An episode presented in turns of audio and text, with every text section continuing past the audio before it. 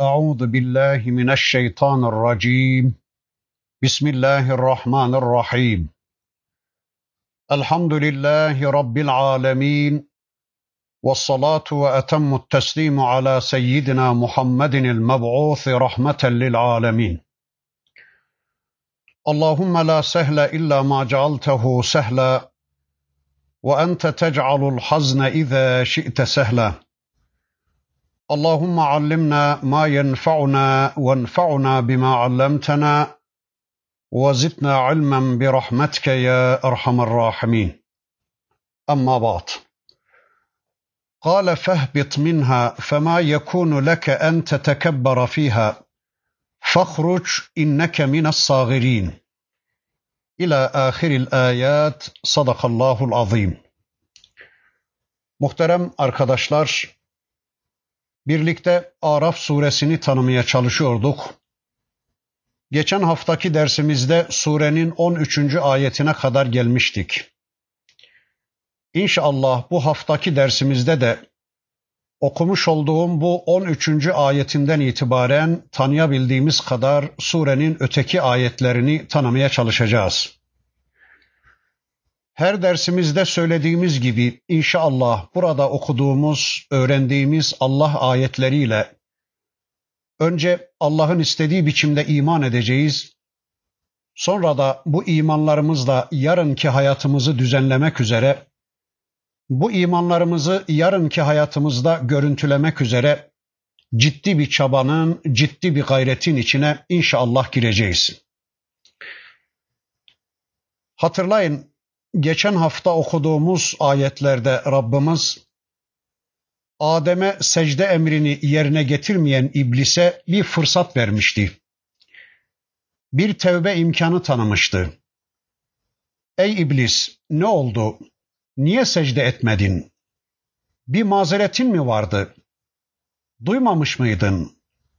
Dalgın mıydın buyurarak ona karşı sonsuz rahmetinin eseri olarak bir fırsat daha tanımış ama iblis bir delil getirerek bir ayet okuyarak Allah'a kafa tutmuştu. Bakın onun bu küstahlığına karşılık Rabbimiz şöyle buyurdu.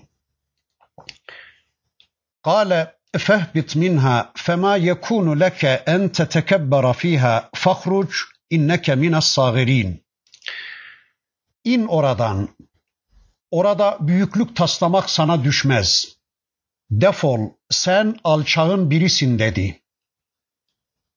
Evet, ey iblis in oradan. İn o mevkiden, o makamdan. Çık o makamdan, mansıptan.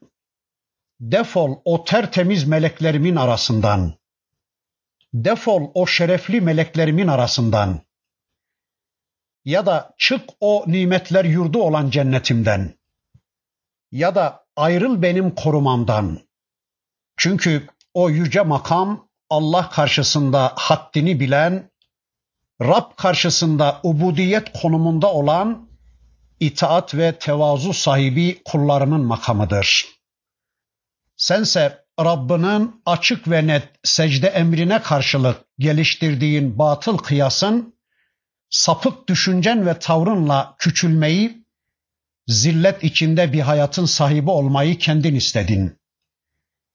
Yaratıcının emrini icra etmekle küçüleceğini zannettin. Adem'e secde etmekle değersiz olacağını zannettin. Ama bilemedin ki asıl küçülmen yaratıcına karşı gelmendir. Böylece küçülmeyin, alçalmayın, horluğunun sebebini kendin hazırladın. Defol, sen alçağın birisin, alçalmaya layıksın buyurdu. Arkadaşlar, bugün aynen şeytan gibi nice alçaklar görüyoruz ki, Rabbi huzurunda secdeye varmaktan korkuyorlar. Allah huzurunda eğilmekten korkuyorlar. Namaz kılmaktan korkuyorlar. Küçüleceğiz endişesiyle Rablerinin emirlerini icradan kaçıyorlar.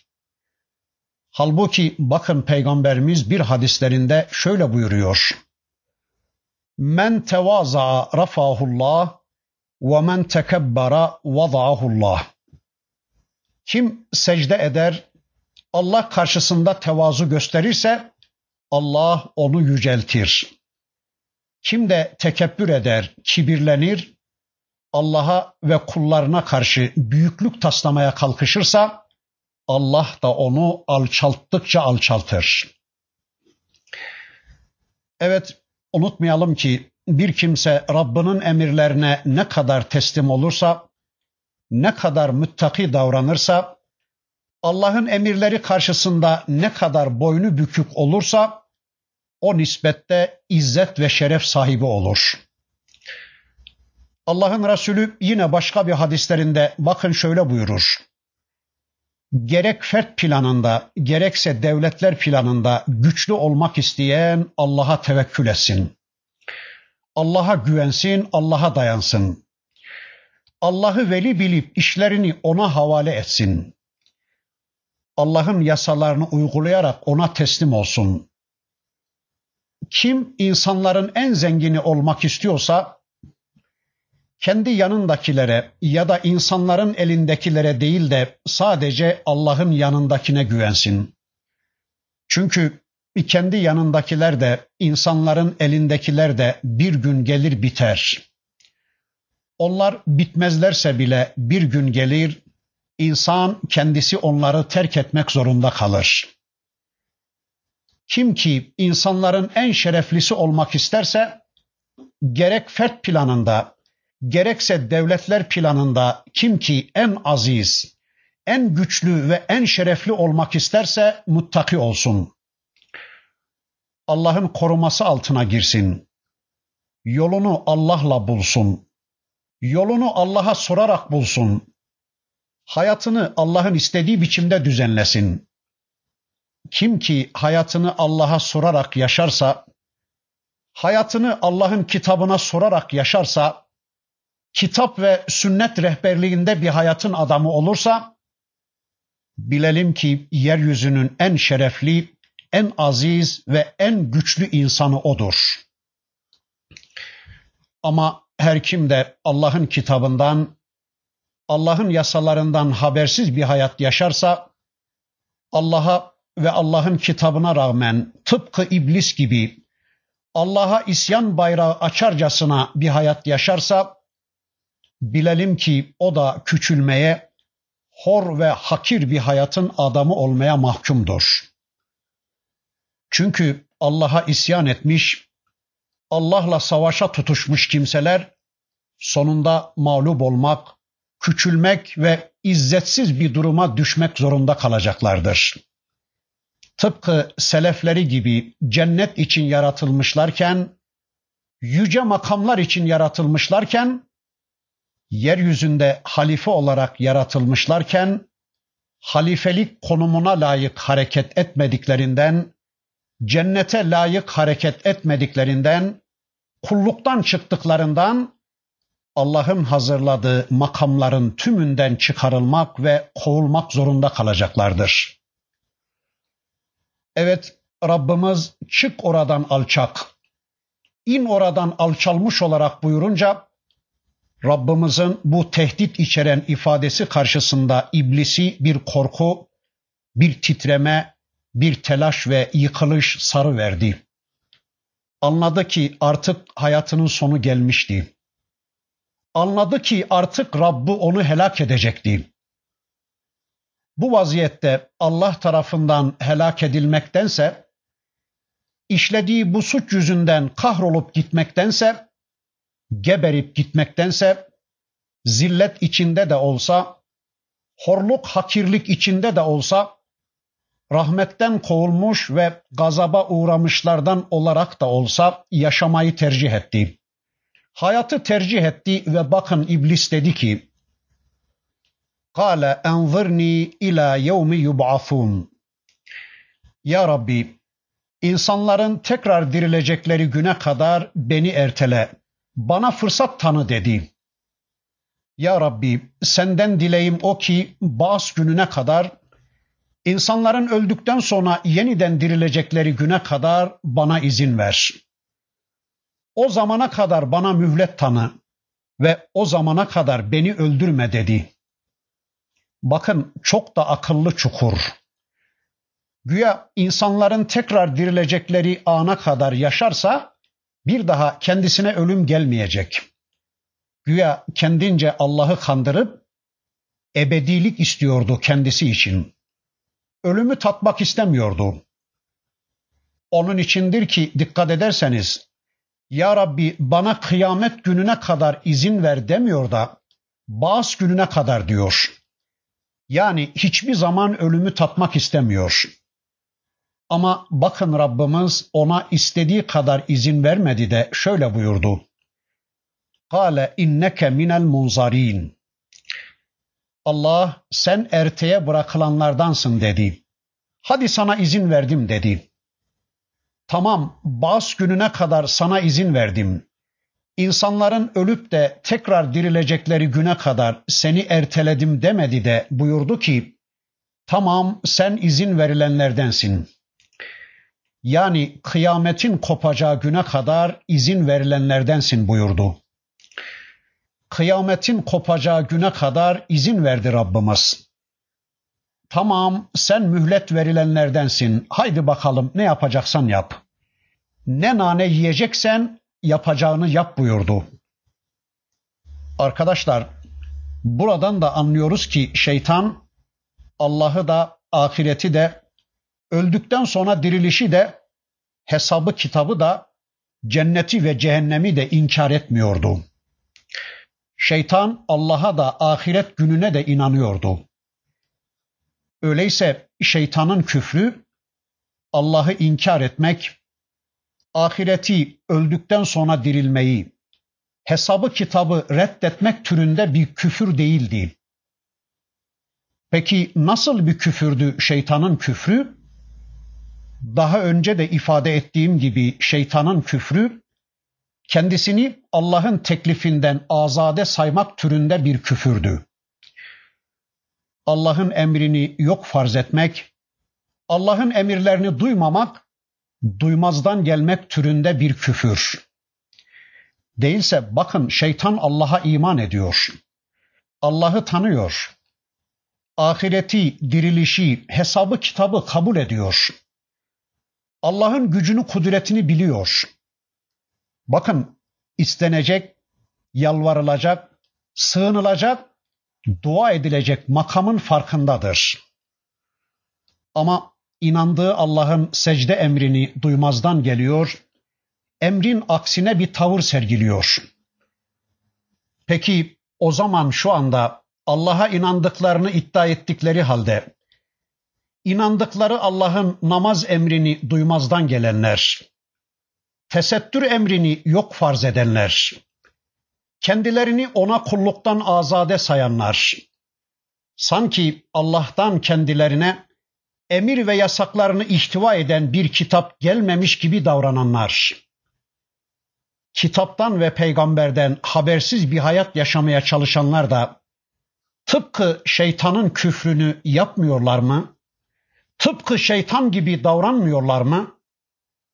Çünkü bakıyoruz Enfal suresinde bu olaydan yüzyıllar sonra şeytanı Bedir'de görüyoruz.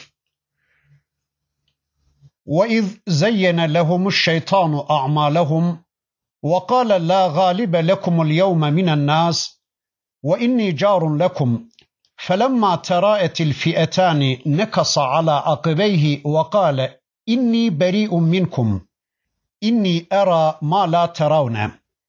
İnni ehafullah vallahu şedidul ikab. Şeytan onlara işlediklerini güzel gösterir ve bugün insanlardan sizi yenecek kimse yoktur. Doğrusu ben de size yardımcıyım dedi. İki ordu karşılaşınca da, iki ordu karşı karşıya gelince de geri dönüp benim sizinle bir ilgim alakam yoktur. Doğrusu ben sizin görmediğinizi görüyorum ve şüphesiz Allah'tan korkuyorum. Allah'ın azabı çok şiddetlidir dedi. Evet şeytan Mekke müşriklerine cesaret vererek onları Bedir'e kadar getirir. Bugün sizi yenebilecek bir güç ve kuvvet yoktur. Ben de sizin yanınızda sizin yardımcınızım diyerek onları harekete geçirir.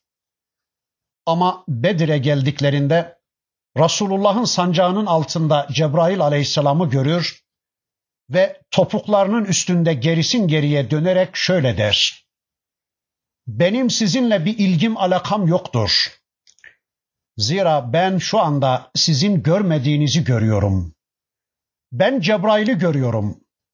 İçinde Cebrail'in bulunduğu bir orduyla savaşılmaz. Bu orduyla baş edilmez. Böyle bir ordunun karşısında durmaktan Allah'a sığınırım.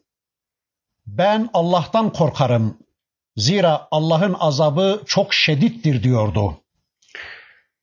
Evet bu olaydan bu Adem'e secde olayından yüzyıllar sonra yine şeytanın ben Allah'tan korkarım dediğine şahit oluyoruz. Demek ki Allah'a inanıyordu şeytan. Yine az evvel okuduğum ayetten öğreniyoruz ki şeytan ahiret gününe de iman ediyordu. Ya Rabbi beni Baas gününe kadar, ahiret gününe kadar ertele diyordu. Peki Allah'ı da ahiretteki hesabı da inkar etmeyen bu şeytanın küfrü nasıl bir küfürdü öyleyse? Arkadaşlar demek ki şeytanın küfrü Allah'ı ve ahireti inkar etmek türünde bir küfür değildi. Onun küfrü Allah'ın emir ve tekliflerinden kendini azade saymak ya da emirlerin, amellerin gerekliliğini inkar türünde bir küfürdü. Kendisini tekliften azade sayıyordu. Allah'ın emir ve tekliflerini yok farz ediyordu. Allah'ın emir ve tekliflerinin kendi istek ve eğilimlerine uygunluğunu arıyordu. Bu işe önce benim mantığım yatsın diyordu. Hoşlanmadığım cinsten olmasın emir ve teklifler diyordu. Allah'ın emir ve tekliflerini örtmeden, örtbas etmeden yana bir tavır sergiliyordu. Yani örtenlerden oluyordu şeytan. Allah'ın ortaya çıkardığı hakikati örtüyordu şeytan. Peki hangi hakikatti Allah'ın ortaya çıkardığı halde şeytanın örttüğü hakikat? Birincisi Allah'ın Adem'e secde edin emri açığa çıkmıştı. Allah bu konuda açık bir şekilde emrini açığa çıkarmıştı ama o secde etmedi. Bu emri uygulamaya koymadı. Allah'ın açığa çıkan bu emrini örtmeden, örtbas etmeden yana bir tavır sergiledi. İkincisi Bakara suresiyle söyleyecek olursak Adem'in halifelik özelliği açığa çıkmıştı. Ayan beyan gözleri önünde Allah bunu ispat etmişti ama şeytan bu hakikatin de üstünü örtü vermişti. Zaten kim bile bile hiçbir özrü yokken, hiçbir mazereti yokken namazı terk ederse o kafirdir hadisinin manası da işte budur. Yani insan namaza olan imanını eylem olarak göstermezse, açığa çıkarmazsa küfrediyor demektir bu adam. Yani namaza inandım dedi de kılmadı mı? İnandım demesine de inanmamak lazım gelecektir. İşte bu Allah'ın bir emrini örtmek, örtbas etmeye çalışmaktır. Arkadaşlar şunu da söyleyelim burada. Şeytan Allah'ı inkar ettiği için kafir olmadı da Allah'ın emrine itaat etmemesi sebebiyle kafir olmuştur. Secdeyi terk etti. Üstelik secdesizliği de savunmaya kalkıştı. Bir kimse mesela tesettür konusunda secde etmese, yani Allah'ın bu emrini hemen uygulamaya koymasa, bu ameli küfürdür ama bir de bu tesettürsüzlüğü savunma boyutunda bir tavır sergilerse, o kesin kafir olacaktır. Demek ki şeytanın küfrü kendisini tekliften azade saymak ya da Allah'ın emirlerini yok farz etmek. Öyleyse dönelim kendimize şimdi. Şimdi pek çok insan da öyle değil mi? kendimizi azade saydığımız, daha erken dediğimiz, henüz vakti değil dediğimiz, hele şunlar şunlar bir bitsin de ondan sonra başlayalım dediğimiz, yahut da gerekliliğini hafife aldığımız nice emirleri, nice teklifleri var Rabbimizin değil mi? Sakal mı daha genciz? Haç mı şimdi zamanı değil yaşlanınca? Cihat mı şimdi olmaz güçlenince? İlim mi, Kur'an ve sünneti tanımak mı? Hele okul bir bitsin. Hele dükkan tezgah işlerini bir yoluna koyalım da ondan sonra. Emri bil maruf mu? Çevremizde çocuklarımıza ayet hadis anlatmak mı? E canım ilmimiz ne ki? Hele biraz öğrenelim de ondan sonra. Evet, Allah'a inandığını iddia eden nice insan var ki bugün tıpkı şeytan gibi kendilerini tekliften azade sayıyorlar. Allah korusun. Sanki o konularda Allah kendilerinden bir şey istemiyor. Sanki teklifi yok Allah'ın o konularda. Allah'a inandıklarını iddia ediyorlar ama sanki hayatlarının mutfak bölümünde Allah'ın herhangi bir teklifi yok. Allah'a inandıklarını iddia ediyorlar ama sanki inandıkları Allah'ın hayatlarının kazanma ve harcama bölümünde herhangi bir teklifi yok. Sanki serbest bırakmış Allah onları. Nerede kazanırsanız kazanın. Nasıl kazanırsanız kazanın. Hangi meslekleri seçerseniz seçin ve nerelerde harcarsanız harcayın. Bu konuda keyfiniz nasıl isterse onu yapın demiş sanki Allah.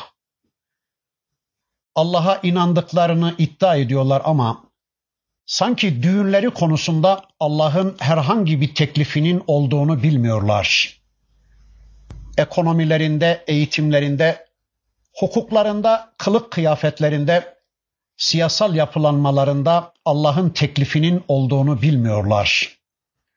Sanki tüm bu konularda Allah'ın kendilerine hiçbir teklifi yok gibi hayatlarının bu bölümlerini yaşarken hiç mi hiç Allah'a sorma gereği duymuyorlar. Sanki hayatlarının sadece namaz, oruç gibi bölümlerinde Allah'ın tekliflerinin olduğunu zannediyorlar ve Allah korusun tıpkı şeytan gibi kendilerini tekliften azade sayıyorlar. İşte görüyoruz. Pek çok insan vardır ki bugün 40 yaşından önce Allah'ın kendisine herhangi bir emrinin, herhangi bir teklifinin olduğunu bilmiyorlar. Mesela Kimi insanların hayatında ibadet 40 yaşından sonra başlar. Kimi insanların hayatında namaz haçtan sonra başlar. Hacca gidip gelmeden önce namaz diye bir sorumluluğu ya da namaz diye Allah'ın bir teklifi yoktur. Kimi insanların hayatında namaz, tesettür gibi kulluklar okul bittikten, diplomayı aldıktan sonra başlar. Allah için söyleyin. Bütün bunlar Allah'ın emirlerini yok sayma, Allah'ın teklifleri karşısında kendisini azade sayma, bu emir ve amellerin gerekliliğini reddetme değil de nedir? Yani şeytanın tavrıyla bu insanların tavırlarının ne farkı var da ya da bu insanların kullandıkları mantık şeytan mantığı değil de nedir? Onun için Allah'ın tekliflerinden belki de en zoru olan cihadı seçerek kişi buna imkan bulamasa bile en azından içinde cihada bir arzu duymayarak onun gerekliliğini hafife alarak ölürse onun bir nevi münafık olarak öldüğünü söylemiyor muydu Allah'ın Resulü? O halde bizler Allah'ın her bir emri, her bir teklifi karşısında ya melekler gibi hemen secde yaparak o emirleri duyar duymaz hemen uygulamaya koyarak melekler safında yer alacağız. Yahut da şeytan gibi duymazdan gelerek Rabbimizin emirlerini yok farz ederek kendimizi tekliflerden azade sayarak geciktirerek, savsaklayarak şeytan safında yer alacağız. Eğer şeytan gibi kulluktan, rahmetten ve cennetten kovulmak, dünyada da ukbada da alçalanlardan olmak istemiyorsak, o zaman meleklerin tavrını sergilemek zorundayız. Her bir emir karşısında hemen secdeyi gerçekleştirmeliyiz. Rabbimizden ne tür bir emir aldık? Haç mı? Hemen secde edelim. İlim mi? Hemen beklemeden secde edip başlayalım. Zekat mı? infak mı? Hele bir zenginleyelim filan mantığına girmeden hemen gücümüz nispetinde secde edip uygulamaya koyalım. Tebliğ mi, cihat mı neyse hemen beklemeden uygulamaya koyalım. Allah'tan bize intikal eden her bir emri hemen uygulamaya koyarak o konuda secdemizi gerçekleştirip melekler safında yer almış olalım inşallah. Evet şeytan böylece küfredip, isyan edip, kulluktan ve rahmetten kovulup ve üstelik Allah'tan kıyamet gününe kadar müsaadeyi de aldıktan sonra ölümden, kahrolmaktan ve yok olup gitmekten kurtulup yaşamayı da garantiye aldıktan sonra bakın şöyle diyordu. قال فبما أغويتني لأقعدن لهم صراطك المستقيم ثم لآتينهم من بين أيديهم ومن خلفهم وعن أيمانهم وعن شمائلهم ولا تجد أكثرهم شاكرين Ya Rabbi beni azdırdığın için, beni saptırdığın için andolsun ki senin dosdoğru yolun üzerinde onlara karşı duracağım. Sonra önlerinden, arkalarından, sağlarından ve sollarından onlara sokulacağım da çoğunu sana şükreder bulamayacaksın ve onları sana şükürden koparacağım da çoğunu sana şükreder bulamayacaksın dedi. Evet ya Rabbi madem ki sen beni azdırdın, madem ki sen beni saptırdın, benim sapmama imkan hazırladın, öyleyse ben de senin beni saptırmana karşılık senin dost doğru yolunun üzerinde kendileri sebebiyle saptırıldığım kullarına karşılık duracağım. Arkadaşlar İbni Abbas Efendimiz buradaki agveyteni ifadesini kema azlelteni şeklinde anlamış. İfadeyi görüyor musunuz? Beni saptırmana karşılık, beni azdırmana karşılık ben de benim kendisi sebebiyle saptırılıp rahmetten uzaklaştırıldığım bu Adem neslinin dost doğru yollarının üzerinde duracağım. Sonra onların önlerinden geleceğim, arkalarından geleceğim, sağlarından, sollarından geleceğim. Onları saptıracağım da sen onların pek çoğunu sana şükreder bulamayacaksın. Burada birinci olarak şunu söyleyelim. Arkadaşlar dikkat ediyorsanız şeytan kendisinin sapma işini Allah'a izafe ediyor. Beni saptırmana karşılık. Madem ki sen beni azdırıp saptırdın, öyleyse ben de diye söze başlıyor. Halbuki onu saptıran Allah değildi. O zaten sapkınlardandı da Rabbimizin bu secde emri bu sapıklığını açığa çıkarmış oldu. Allah'ın bu emri karşısında Allah'ın bu secde emri karşısında kendi düşüncesine, kendi heva ve hevesine kapıldığı için kökenini, maddesini, maddeyi asliyesini yani ırkını ileri sürerek, ırkçılık yaparak aslında kendisi sapmıştır iblis. Ama bakın bu sapmasının faturasını Allah'a kesmeye çalışıyor. İşte bu da ayrı bir şeytan mantığı. Suçu hiç kabullenmeme ve suçu hep başkalarının üzerine atma. Öyleyse bizler adi şeytanın geliştirdiği bu mantığa da dikkat edeceğiz. Arkadaşlar, Kur'an-ı Kerim'e baktığımız zaman suç karşısında iki tavır görüyoruz. Adem'in yaratılışını anlatan Kur'an ayetlerine baktığımız zaman iki suç, iki suçlu ve suç karşısında da iki tavır görüyoruz. Ortada iki suç var. Birisi Adem'in suçu, ötekisi de iblisin suçu. Adem'in suçu cennette Allah'ın yasakladığı meyveden yeme suçu.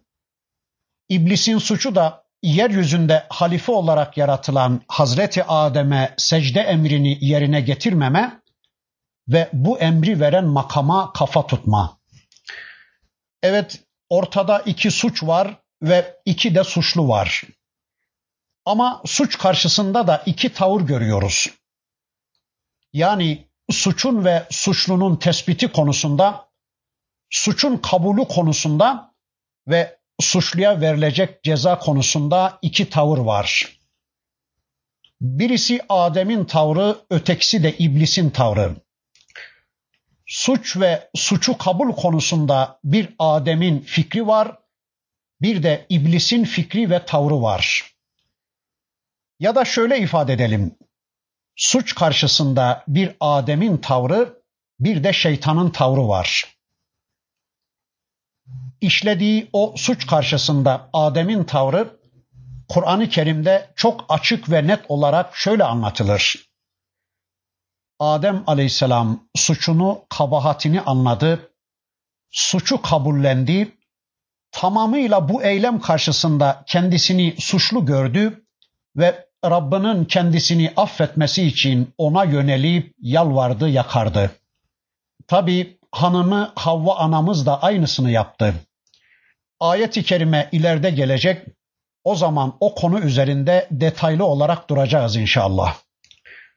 Bakın suç karşısında Allah'ın istediği gibi bir tavır takınan, suçlu olduklarını anlayıp kabullenen ve bunun için de kendisine karşı suç işledikleri Rablerine karşı özür dileme makamında olan Adem ve Havva aleyhisselam bakın şöyle diyorlardı. Zalemna enfusena ve in lem tağfir lena ve terhamna lenekunenne minel hasirin. Her ikisi de Rabbimiz biz kendimize yazık ettik. Biz kendi kendimize zulmettik. Eğer bizi bağışlamaz ve bize merhamet etmezsen biz kaybedenlerden oluruz dediler. Evet her ikisi de suçlarını kabul edip ya Rabbi bizler suçluyuz. Bizler sana karşı yapmamamız gerekeni yaptık. Yemememiz gereken meyveden yedik.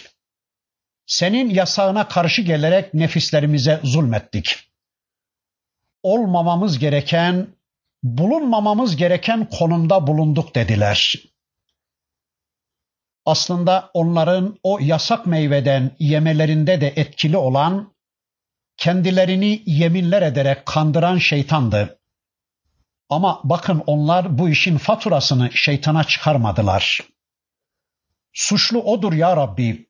O bizi saptırdı demediler. Ya da ya Rabbi bu konuda neden şeytanı bize musallat edip de bizi saptırdın diye Allah'ı da suçlamadılar. Suçu ne Allah'ın üzerine ne de şeytanın üzerine atmadılar. Suçlarını kabul ettiler. Ya Rabbi suçumuzu kabullenip, suçumuzu itiraf edip senden af diliyoruz. Eğer sen bizi bağışlamaz ve bize merhamet etmezsen o zaman biz kaybedenlerden oluruz dediler. Suç karşısında böyle bir tavır sergileyip suçlarını kabul edip kendisine yalvaran, kendisini suçlarının affı konusunda tek yetkili gören kullarını bu tavırlarından ötürü Rabbimiz de affediyor, affettiğini bildiriyordu. İşte bu suç karşısında Adem'in tavrıydı. Ama bakın iblisin tavrı bundan çok farklıydı. Ya Rabbi madem ki sen beni azdırdın, madem ki beni sen saptırdın, Öyleyse ben de şöyle şöyle yapacağım. Kendisini saptıran kim? Kendisine bu suçu işleten kim? Yani suçlu kim? Suçlu kendisi değil Allah. Kendisinde hiç suç yok. Bütün suç Allah'ta. Sanki onu azdıran, saptıran, yoldan çıkaran ve secde etmemesine sebep olan Allah. Kendisinde hiç suç yok. İşte bu da ayrı bir şeytan mantığıdır. Suçu hep başkalarının üzerine atma, suçu hiç kendi üzerine almama. Arkadaşlar bu şeytan tavrıdır. Ve bizler şu anda suç karşısında ya Adem'in tavrını sergileyecek, suçluysak suçumuzu kabullenecek, karşımızdakinden özür dileyecek ve affedilmeyi hak edeceğiz ya da tıpkı şeytan gibi suçu hep başkalarının üzerine atacak, suçu kabullenmeyecek ve aftan da mahrum kalacağız. Şeytanın bu mantığının suç karşısında takındığı bu tavrının da bugün insanlar arasında çok yaygın olduğunu görüyoruz. Kimsenin suça sahip çıkmadığını, suçu hep karşısındakilere atmaya çalıştığını görüyoruz. Talebeye sorsan hoca kabahatli, hocaya sorsan talebe suçlu. Babaya göre evlat suçlu, evlada sorsan baba suçlu. Memura sorsan amir suçlu, amire sorsan memur suçlu. Devlete göre halk suçlu, halka sorsan devlet suçlu. Kocaya göre hanım, hanıma sorsan koca suçlu. Ortada bir suç varsa, bir düzensizlik varsa hep karşıdaki suçludur. Kendisinde zerre kadar bir kabahat yoktur adamın. Arkadaşlar işte şeytan mantığıdır bu. Mesela şu anda bu ülkede İslam yaşanmıyor. Bu bir vakadır. Ne bireysel planda ne de toplumsal planda mükemmel bir Müslümanca yaşam yok. Evlerimizden tutun da okullarımıza, iş yerlerimize, dükkanlarımıza kadar, caddelerimize kadar İslam yaşanmıyor. Peki suçlu kim? Suç kimin bu konuda? Adamlar başlıyorlar konuşmaya. Efendim bütün suç basındadır. Şu ahlaksız basın, şu tüm ahlaki kayıtlardan boşanmış, aklına ne geldiyse yazıp çizen ve ümmetin zihinlerini idlal eden basın yok mu? Bütün suç bu basındadır. Ülkenin bu hale gelmesinin tek suçlusu basındır. Başka suçlu aramaya gerek yoktur bu ülkede. Bir başkası hayır kardeşim hayır. Bu memlekette suçlu mu arıyorsunuz? Bu memlekette gerçek suçlu medyadır. Bu vicdansız medya olmasa her şey düzelecek. Ama ne yapalım? Suçun en büyüğü ondadır. Suçluların en büyüğü odur. Bir başkası geç kardeşim sen orayı bir geç. Şu dünya siyonist teşkilatı var ya, şu Yahudiler var ya, bu memleketi bozan onların ta kendisidir. Kalıbımı basarım ki tek suçlu onlardır. Başka suçlu aramaya gerek yoktur bu memlekette. Bir başkası yok kardeş yok kendinizi boşuna yoruyorsunuz. Boş yere milletin günahına giriyorsunuz. Şu ithalat ve ihracatçılar var ya bizim pilimizi bitiren onlardır. Bir başkası şu yayıncılar var ya yayıncılar ah tüm suç onlarda. İyi eserler yayınlamıyorlar efendim. Bir başkası hayır efendim bütün suç babalarda. Babalar çocuklarını Müslümanca eğitmiyorlar. Eğer babalar çocuklarını Müslümanca eğitmiş olsalardı bu ülke böyle olmazdı. Vesaire vesaire. Evet düzen suçlu, kadın suçlu, erkek suçlu, baba suçlu, evlat suçlu, amir suçlu, müdür suçlu, öğretmen suçlu, talebe suçlu, basın suçlu, yayın suçlu, suçlu, suçlu, suçlu. Herkes suçlu ama biz suçlu değiliz. İşte bu şeytan mantığıdır. Hayır hayır iş öyle değil. Bizden şeytanın tavrı değil Adem'in tavrı isteniyor. Herkesten ve her şeyden önce ben suçluyum ben. Bu ülkede İslam bilinmiyorsa, bu ülkede İslam yaşanmıyorsa ben suçluyum ben. Hanımım kitap ve sünnetten habersizse ben suçluyum ben. Çocuklarım Allah peygamber tanımıyorsa ben suçluyum. Komşularım namaz kılmıyorlarsa ben suçluyum ben. Çevremdekiler peygamberin adını bile bilmiyorlarsa ben suçluyum ben. Bu toplum farkında olmadan süratlice cehenneme doğru gidiyorsa ben suçluyum. Bu toplum Kur'an'dan habersiz bir hayat yaşıyorsa, bu toplum peygamberden habersiz bir hayat yaşıyorsa ben suçluyum ben. Ben vazifemi yapmadığım için hanımım böyle. Ben görevimi yapmadığım için çocuklarım böyle. Ben İslam duyurmadığım için komşularım böyle. Ben Kur'an ve sünneti gündemlerine indiremediğim için toplumum böyle. Ben suçluyum ben dediğimiz an bilelim ki biz Adem'in tavrını sergilemiş olacağız. İşte böyle dediğimiz an Adem'in tavrını sergilemiş ve kendimizi sorumlu tuttuğumuz için de çareler arayacak, kurtuluşa bir adım daha atacak ve affa mazhar olacağız demektir. Ama suçu hep karşımızdakilere attığımız zaman kendimizi yargılayıp sorgulamayacak ve bu kötü gidişler konusunda da bir adım bile atmış olmayacağız. Öyleyse bir yerde bir kötülük varsa, bir yerde bir suç ortamı varsa önce suçlu olarak kendimizi göreceğiz.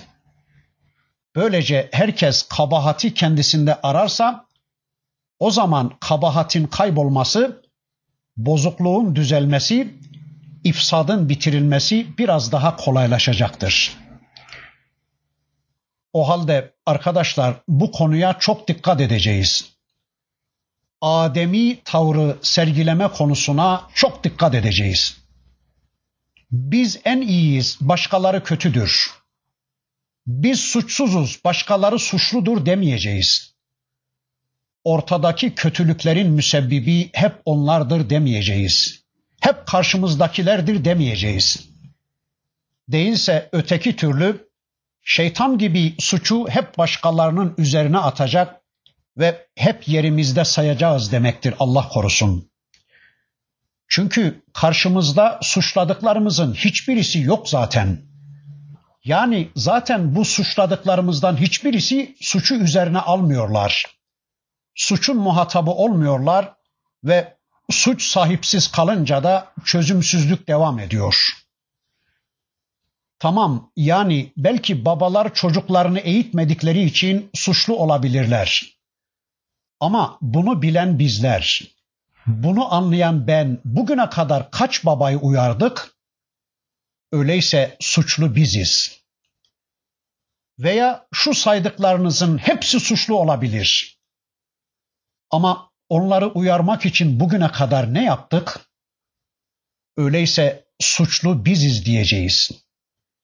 Belki çok uzakta olan birilerini uyarma imkanımız olmayabilir.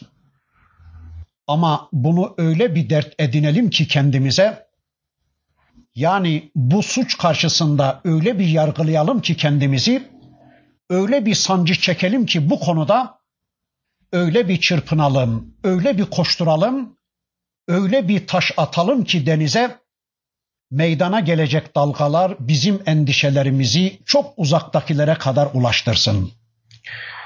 Öyle bir yerinde haykıralım ki hakkı yankılar gittiği yere kadar gitsin. Öyle bir hasbi din duyuralım ki bu topluma, öyle bir samimi kitap sünnet duyuralım ki bu topluma nefesimizin ulaşamadığı çorak arazi kalmasın. Öyle bir titreşim gerçekleştirelim ki çevremizde tutuşturduğumuz kıvılcım ateş olup tüm ülkeyi yakıversin.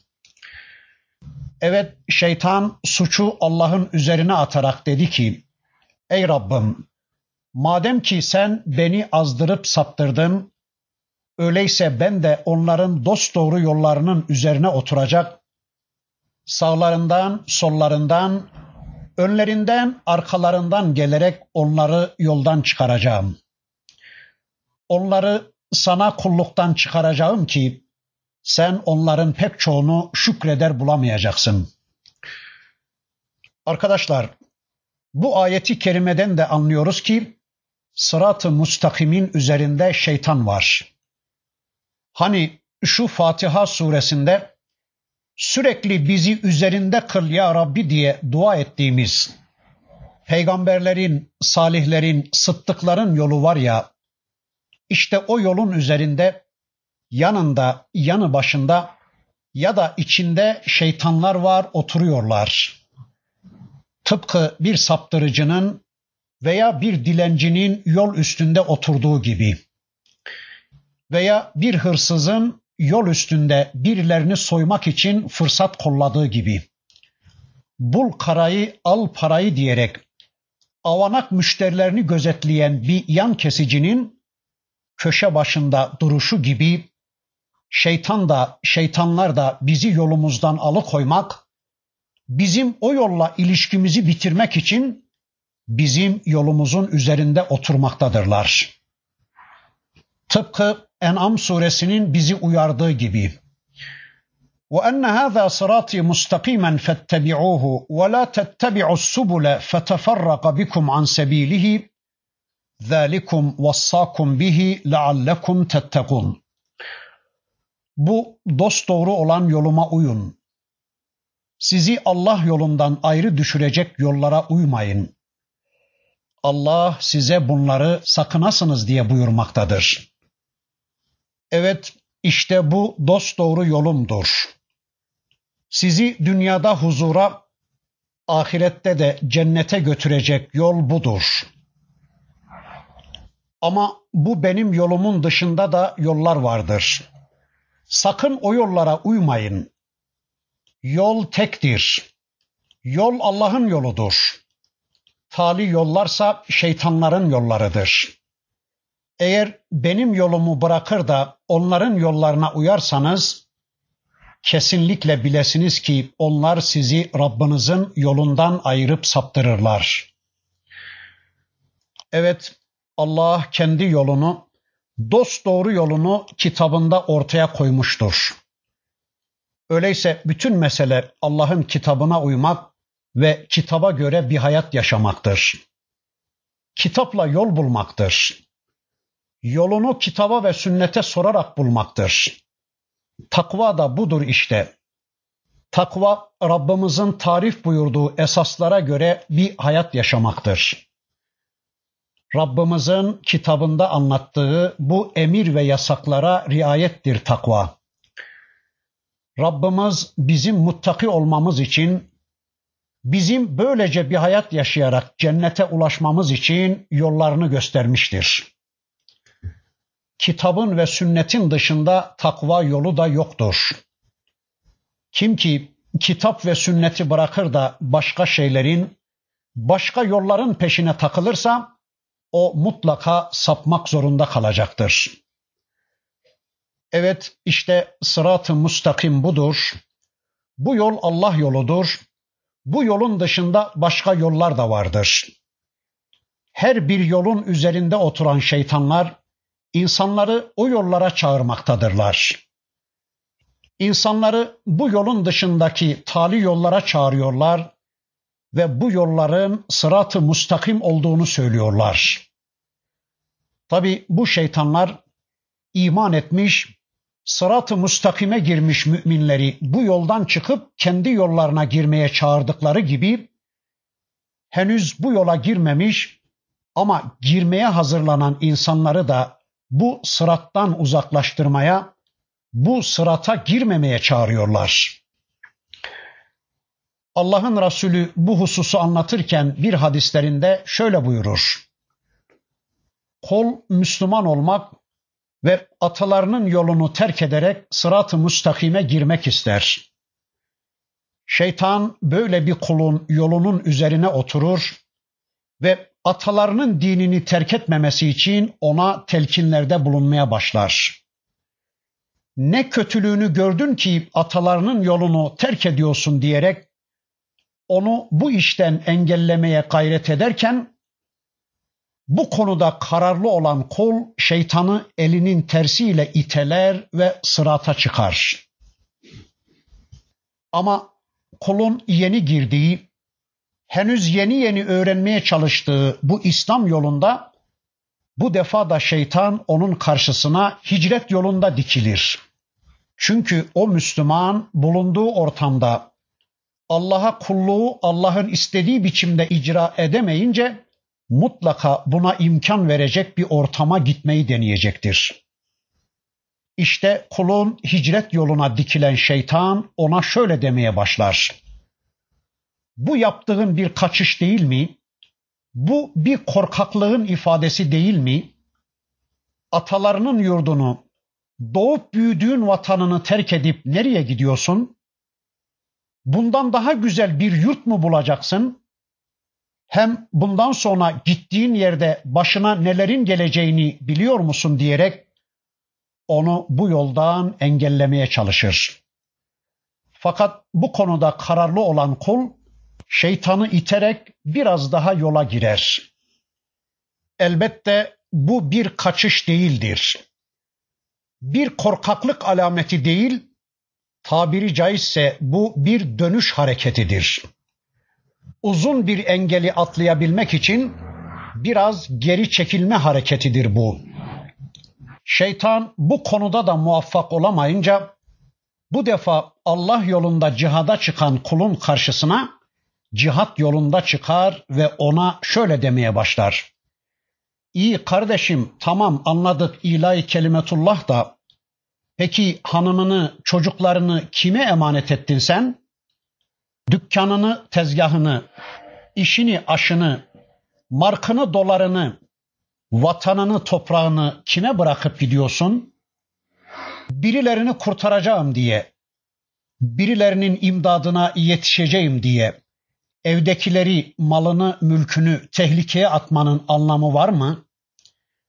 Sen gittiğin o diyarlarda bir hiç uğruna kör bir kurşuna hedef olup ölüp gideceksin de yıllarca emek sarf ederek kazandığın, uykularını terk ederek, rahatına kıyarak elde ettiğin bu paralarına, bu malına mülküne kimler konacak? Bu dinin sahibi sen misin? Senden başka bu işi yapacak yok mu yani diyerek o mümini girdiği cihat yolundan da alıkoymak ister. Adam şeytanı bir daha iterek yoluna devam eder. Bu defa Allah'ın Resulü buyurur ki bakın artık bu mümin nasıl ölürse ölsün, nerede ölürse ölsün Allah ona bakmaksızın kesinlikle onu cennetine koyacaktır. Yani bu kul ister yatağında ölsün, ister düşman karşısında muharebe meydanlarında ölsün, ister suda boğularak ölsün. Değil mi ki en büyük düşmana karşı galip gelmeyi becerebilmiştir? Artık Cenab-ı Hak üzerine bu kulu cennetine koymak vacip olmuştur buyurur. Çünkü artık bu kul kesin sırat-ı müstakimdedir ve artık lanet şeytanın ona yapabileceği hiçbir şey yoktur. Evet diyor ki Allah düşmanı ben onların dost doğru yollarının üzerinde duracağım. Ayet-i kerimede dikkat ederseniz şeytan onların sağlarından, sollarından, önlerinden ve arkalarından geleceğim diyor. Arkadaşlar bunu şöyle anlamaya çalışıyoruz. İnsanın önünde yaşayacağı hayatı cazip göstererek hayat içinde hayata sığmayacak hedefler gösterir. Şunları da alman lazım. Şunlara da sahip olman lazım. Şunlara da ulaşman lazım. Şu hedeflere de varman lazım. Şu tepeleri de aşman lazım. Şu şöhretlere, şu alkışlara da sahip olman lazımdır diyerek bir ömre sığmayacak hedefler gösterir ve kişiyi Rabbine kulluktan uzaklaştırır. Dünya hayatını insanın gözünde biricik hedef gösterir ve ahireti hesabı kitabı unutturur. Veya insanın önünden gelerek önündeki ölüm, kabir, kıyamet, haşır, neşir, cennet, cehennem gibi gerçekleri inkar ettirir. Bütün bunların hikaye olduğunu, bütün bunların boş şeyler olduğunu söyleyerek şeytani yorumlarla hafife aldırır. Veya insanın aklını mezarlıklara çevirip ustaca yorumlarla şu yüzyıllar önce ölmüş, vücutları atomlar halinde toprağa karışıp gitmiş, çürüyüp yok olup gitmiş kemikler bir daha nereden dirilecek? Böyle bir şeyin gerçekleşmesi mümkün müdür? Akıl var, mantık var diyerek yeniden diriliş konusunda insanlara vesveseler vererek onlara hesabı kitabı inkar ettirir. Veya demin anlattığım gibi Resulullah Efendimizin ifade buyurduğu gibi insanın önüne yaşayacağı hayatı, önünde tadacağı zevkleri, gençliğini hatırlatarak, ölüm korkusunu gündeme getirerek insanı Allah yolunda cihattan alıkoymaya çalışır. Ya da gelecekte aç kalma, sefil düşme, el aleme muhtaç olma korkusu vererek insanları Allah yolunda zekat ve infakta bulunmaktan men etmeye çalışır. Evet, öyle diyor hain. İnsanların önlerinden geleceğim ve ilerilerini karanlık göstereceğim. Kıyamet yok dedirteceğim. Cennet yok, cehennem yok. Hesap kitap yok. Huri yok, gılman yok dedirteceğim.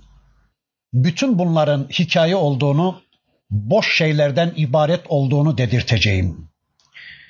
İnsanları geçici zevk ve eğlencelerin peşine takacak, müzik gibi, oyun gibi, akvaryumun başında zaman öldürmek gibi arabasının renginde elbise peşinde koşturmak gibi onları boş şeylerin peşine takacak, dünyayı hiç bitmeyecek, ölümü hiç gelmeyecekmiş gibi göstereceğim.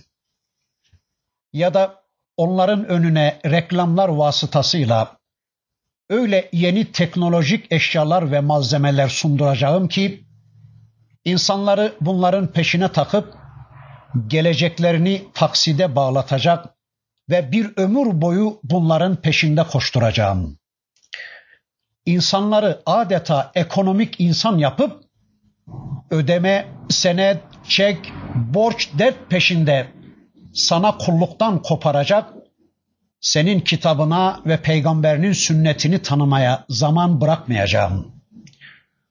Onlarda cennet arzusu da, cehennem korkusu da bırakmayacağım. Bunları onların gündemlerinden çıkarıp onları sadece dünya düşünür hale getireceğim vesaire vesaire. İşte şeytanın önden gelerek insanları aldatmasını böyle anlıyoruz. Rabbim bizi bize böylece yaklaşan şeytanların şerrinden muhafaza buyursun. Vaktimiz doldu. İnşallah burada kalalım. Ayetin devamını gelecek haftaya bırakalım. Önümüzdeki hafta kaldığımız yerden Rabbimizin ayetlerini tanımak için tekrar bir araya gelmek üzere. Subhaneke Allahumma ve bihamdik. Eşhedü en la ilahe illa ente. Estağfiruke ve etubu ileyk.